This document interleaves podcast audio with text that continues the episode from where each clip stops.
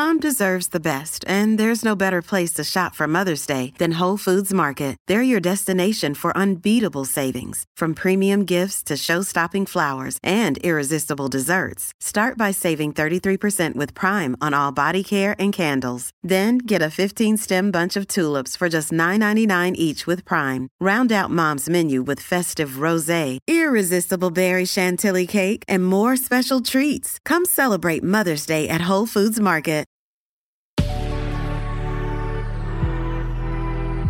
Good risings. I'm Jackie. And I'm Brian. And this is Grateful Grains. Happy Monday. Welcome back. We're entering the final two weeks of May, Mental Health Awareness Month, and we'll be spending it by covering some of the most effective tools and habits to assist in the journey of healing. We're kicking it off today with getting better sleep. We've all experienced what it feels like to wake up on the wrong side of the bed grumpy, bothered by anything and everything, and in no position to tackle the tasks of the day. One bad day is one thing, but when sleep issues are commonplace, it can disrupt our entire life. And perhaps the most absurd aspect of the conversation so many people don't even realize that bad sleep is what's weighing them down.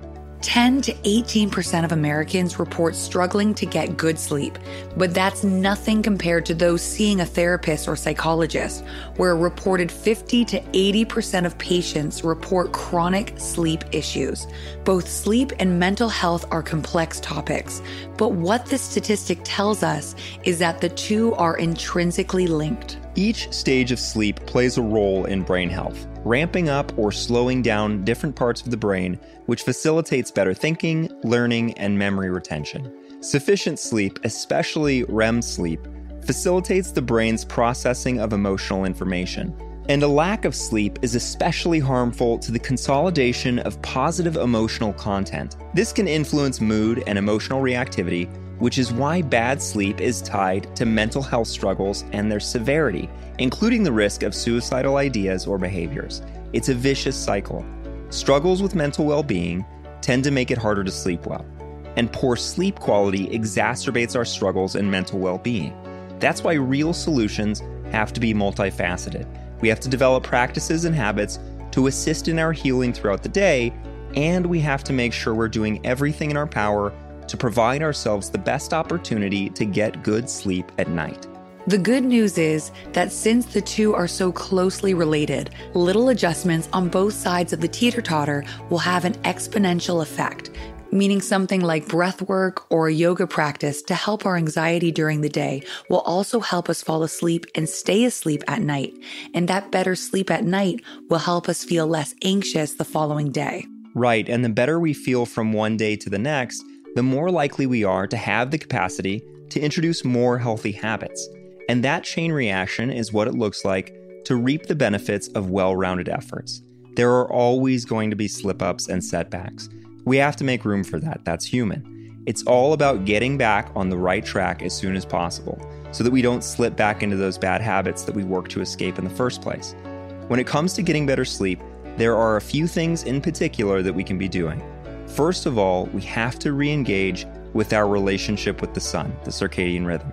This means allowing light to enter our room in the morning, intentionally getting into the sun for 10 minutes when we first wake up, and on the other end of that cycle, it's not disrupting our rhythm at night by sitting in front of screens that give off blue light, which tricks our minds physiologically into believing that it's still daytime. So we shut off all those screens three hours before bedtime, or we can wear blue blocker glasses. We also want to keep a close eye on how food might be affecting our sleep. Ideally, we're allowing our bodies plenty of time to process caffeine. So, coffee drinkers might try putting down those cups earlier in the day if they're noticing trouble falling asleep. And the same goes for sugar, even from wine. And we don't want to be up in the middle of the night using the restroom, so put down the water two hours before bed. Last but certainly not least, we want to make sure we're creating a comfortable sleeping environment, whatever that means for you personally.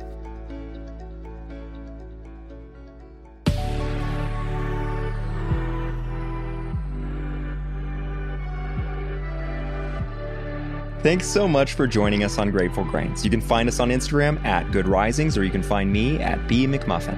And you can find me at Jacqueline M. Wood underscore one. We'll be back again tomorrow for day two of our week on taking action.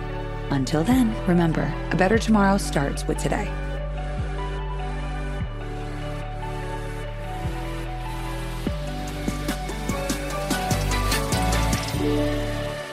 Good Risings is presented by Cavalry Audio.